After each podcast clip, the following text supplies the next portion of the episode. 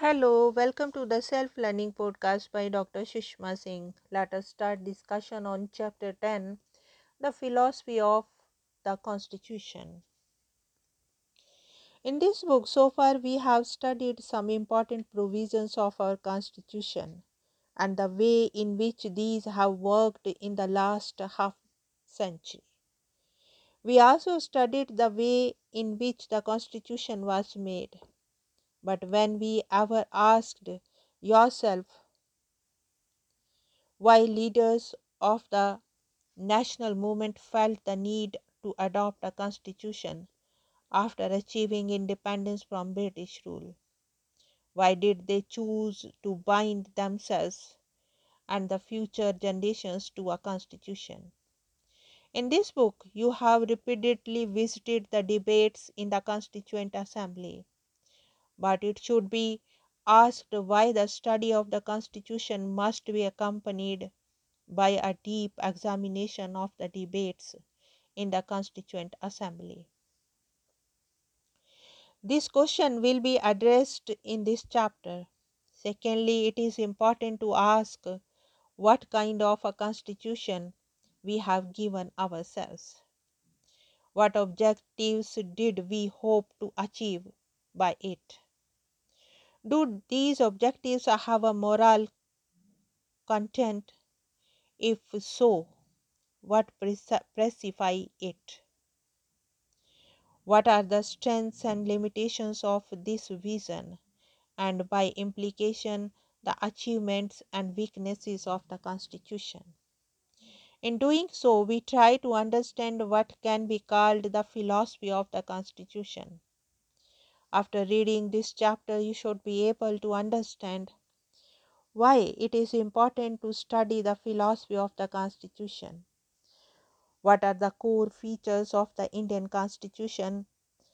What are the criticisms of this Constitution? And what are the limitations of the Constitution?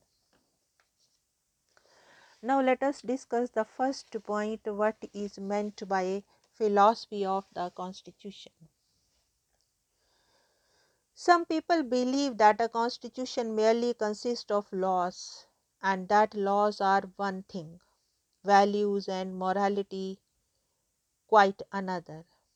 Therefore, we can have only a legalistic, not a political philosophy approach to the constitution. It is true that all laws do not have a moral content, but many laws are closely connected to our deeply held values. For example, a law might prohibit discrimination of persons on ground of language or religion. Such a law is connected to the idea of equality. Such a law existed because we value equality. Therefore, there is a connection between laws and moral values. We must therefore look upon the Constitution as a do document that is based on a certain moral vision. We need to accept, adopt a political philosophy approach to the Constitution. What do we mean by a political philosophy approach to the Constitution? we have three things in mind. First, we need to understand the conceptual structure of the Constitution. What does this mean? It means that we must ask questions like what are the possible meanings of the terms used in the Constitution, such as rights, citizenship, minority, or democracy.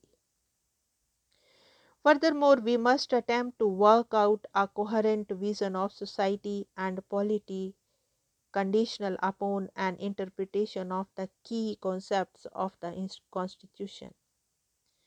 We must have a better grasp of the set of ideas embedded in the Constitution.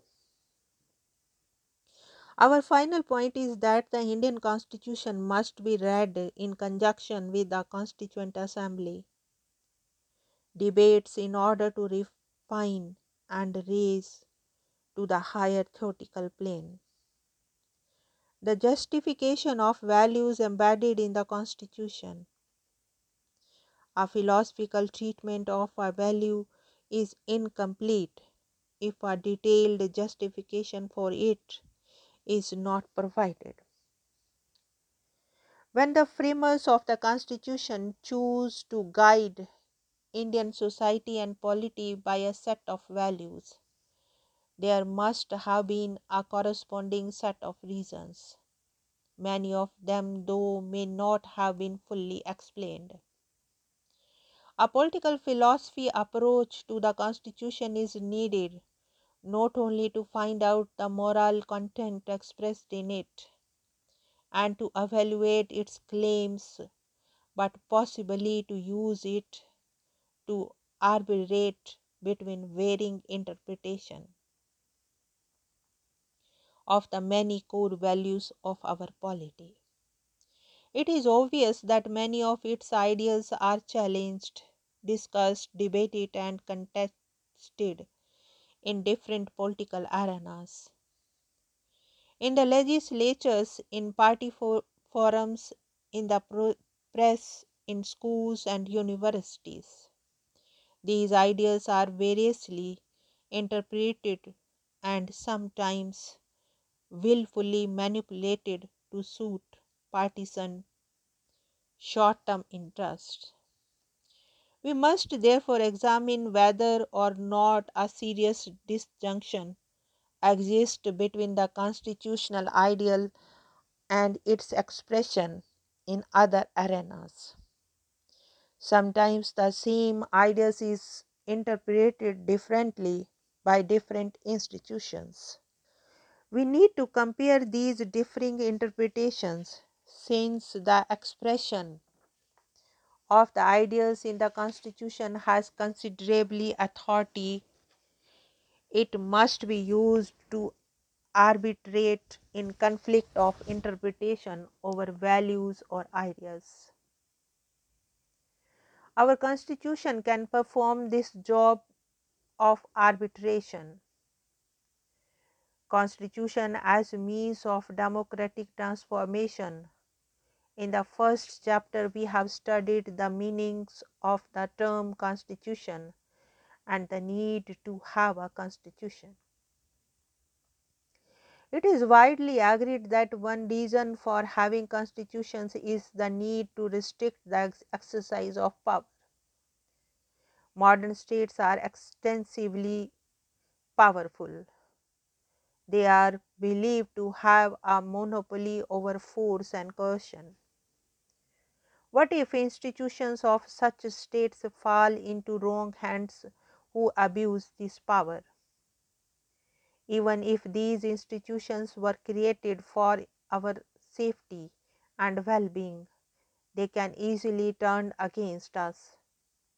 Experience of state power the world over shows that most states are prone to harming the interest of at least some individuals and groups. If so, we need to draw the rules of the game in such a way that this tendency of states is continuously checked. Constitutions provide these basic rules and therefore prevent states from turning tyrannical. Constitutions also provide peaceful democratic means to bring about social transformation. Moreover, for a hitherto colonized people, constitutions announce and embody the first real exercise of political self determination. Nehru understood both these points well. The demand for a constituent assembly, he claimed, represented a collective demand for full self determination because only a constituent assembly of the elected representatives of the Indian people had the right to frame the India's constitution without external interference. Second, he argued the constituent assembly is not just a body of people or a gathering of able lawyers Rather, it is a nation on the move, throwing away the shell of its past political and possibly social structure, and fashioning for itself a new government of its own making. The Indian constitution was designed to break the shackles of traditional social hierarchies and to usher in a new era of freedom, equality, and justice. This approach had the potential of changing the theory of constitutional democracy altogether. According to this approach, the constitutions exist not only to limit people in power but to empower those who traditionally have been deprived of it. Constitutions can give vulnerable people the power to achieve collective good.